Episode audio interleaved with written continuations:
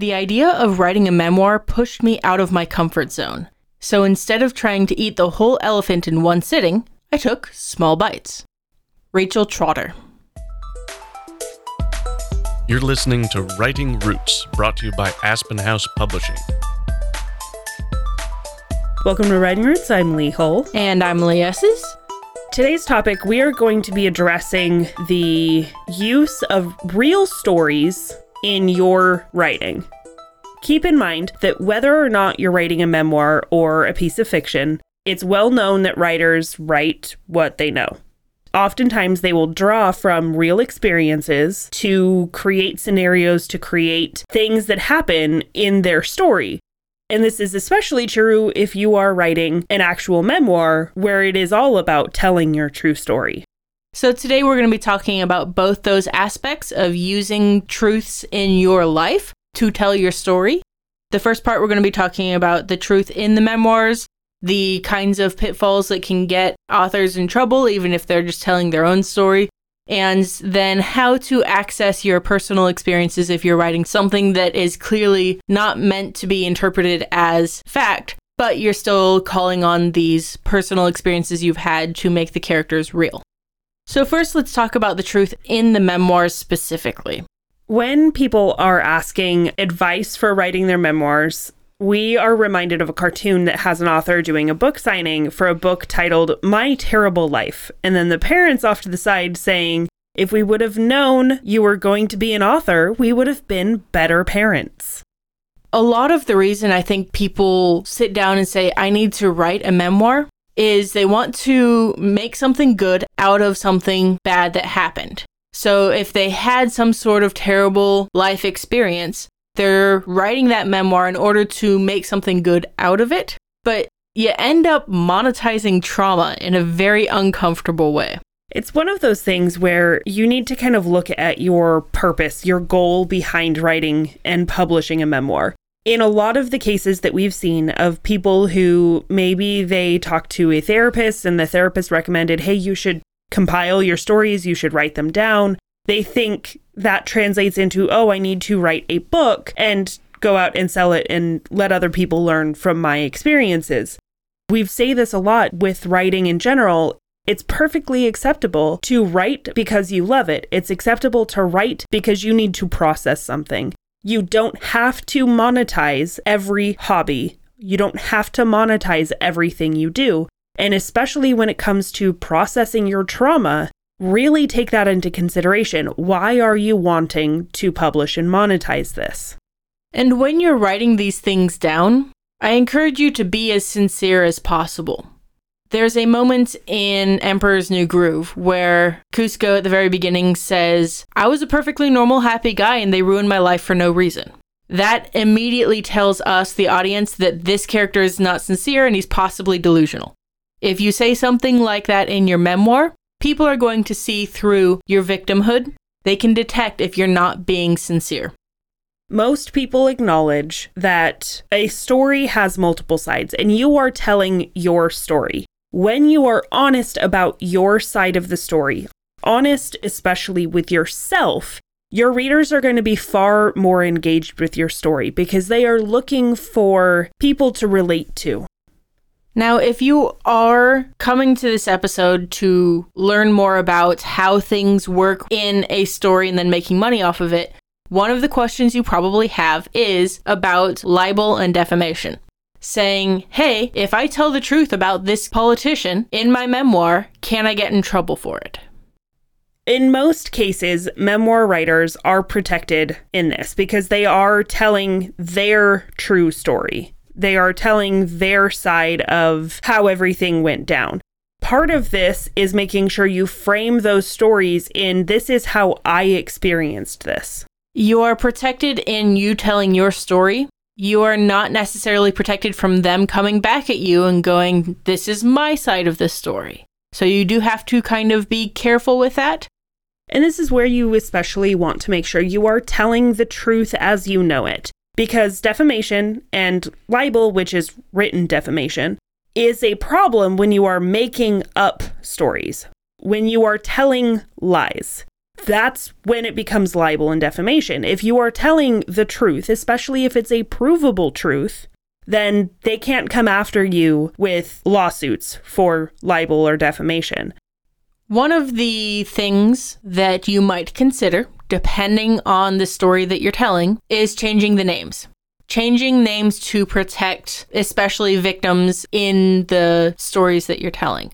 If you combine this especially with a pen name, it helps protect everybody involved because it's not as identifiable that this person is writing about their life, so the person who did all these bad things to them must be so and so. If you are using a pen name and then you can change all the characters' names, you are still processing your story. You are still writing it and getting it out there for other people who may be experiencing something similar, but it protects you and other people involved from the potential kickbacks from that if you are not already somebody who is rich and famous and whose name is well known, then it's not going to be a problem to use a pen name.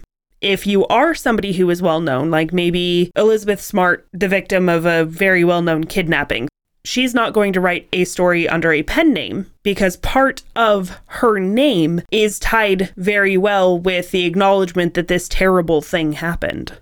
So, generally speaking, pen names might protect you from the people you don't want to see this story, but it also limits your marketing abilities.